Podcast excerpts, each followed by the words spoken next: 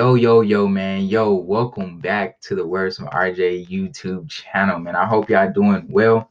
Not gonna lie, we're not gonna keep this video too long, man. We're not gonna keep this video too long. I just wanted to talk to you guys about TikTok.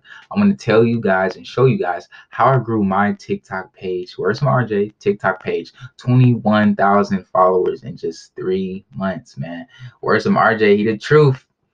Words from RJ, the the merch, the link will be in the description of this video support the podcast, support the channel if you want to.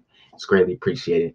Um, so three months ago, man, I was watching YouTube videos on how to grow my account like you're doing right now, and all the videos was just about 10 plus minutes long. I was skipping through them shits, and they was all pretty much kind of saying the same thing.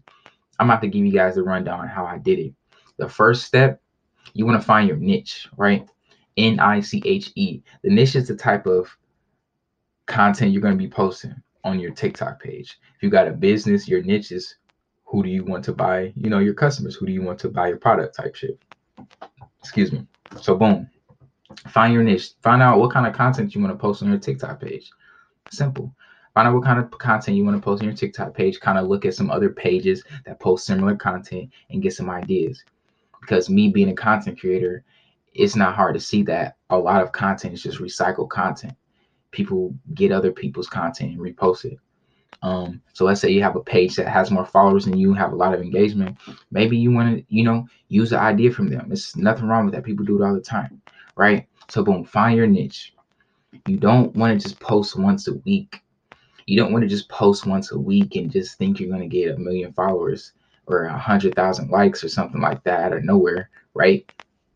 You want to post. Uh, when I first started, I was posting three times a day. And I was posting every day. I was being really consistent with it, three times a day. And eventually my account started growing. I'm going to show you guys my analytics over the past three months too, when I first started really taking it serious. Um, you know, and look at look at your TikTok page. It's like a personal brand, right? If you if you're just posting just to post, just you know, just cause, well, that's cool too. But Words from RJ is my TikTok page, and that's kind of like my personal brand. That's how I grow my my my TikTok page. How I grow my podcast, right? So I spend money to promote my videos. Promoting is a huge part of gaining followers, gaining TikTok success, right? Because if you're just posting videos, yeah, your account's gonna grow. But if you put some money behind it, it's kind of like rappers' music. They don't have nobody to promote them. They don't have no independent money behind them people not really gonna know who they are. You see what I'm saying?